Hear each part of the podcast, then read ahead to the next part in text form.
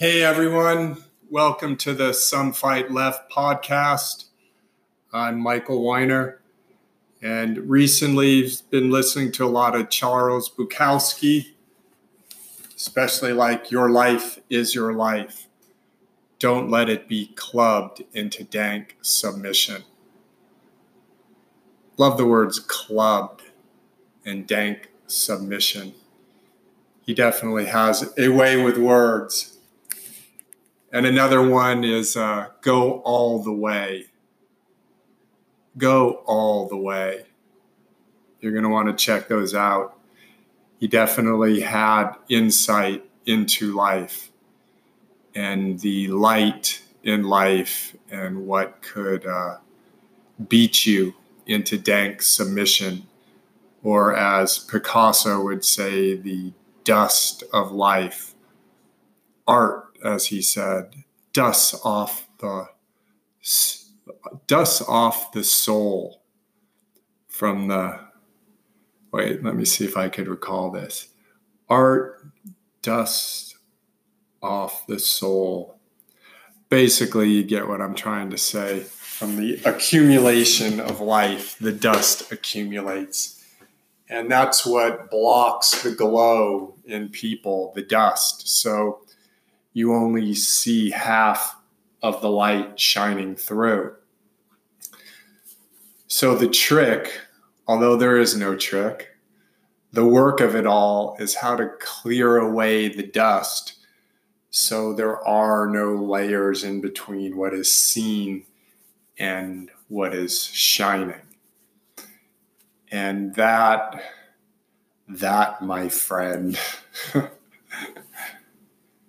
Uh, if I could give you the secret that there is no secret, you just have to play with it. I could give you, I could be a guide into ways of doing that. And one of the ways of doing that is to break your habits, because habits start off being very successful for you. It's my habit. It's how I succeed. It's what I do. I don't have to think about it. This is my go to. But then that go to starts going to you. And then it surrounds you. And then it squeezes even tighter and tighter around you. And then it starts to own you. And then you want to move out of that and it keeps you there. So uh, I like a Warren Buffett quote around that that habits start as light as feathers and become as heavy as armor. And, uh, and you become very predictable. And predictability could be a good thing at times, but you would like to have the option to not be that way. So work on mixing it up releasing those habits, free yourself, your mind, and the rest will follow.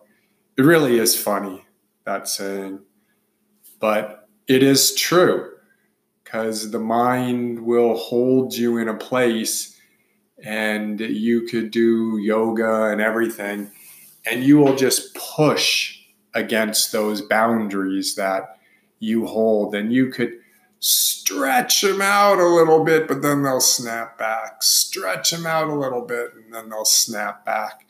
So I've found that stretching is definitely vitally important, and you do want to keep stretching them out, and they'll snap back, stretching out, they'll snap back, and you'll make a little bit of progress, but at least you'll keep the body nimble enough, hopefully, so that when the parameters or the matrix around you does shift, you have the freedom to move into that new space.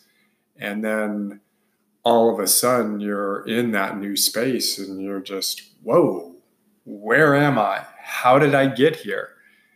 And you will try to revert back because uh, habit is hard to break but you now have that new space so enjoy it and uh, don't let it go. Don't let it just revert back. Keep keep working with it. Keep moving into it and live in that new space, in that new world, which is a whole new world to you. You never thought you would be in that world because really you can't imagine it. It's hard to imagine the new space exactly what it would be like. And but there you are. And it is that new space. And then the whole world gathers around the new you in a new way, which is a really cool thing about that, that the world adjusts accordingly. The changes always happen internally and then they move outward. And you will then see the changes outwardly from all the work that you've done inwardly. It's just that type of manifestation. So I could go on and on, but for now, I think we'll uh, we'll stop here. And if you do like this, um, let me know, and uh, we'll keep going with it. Thank you.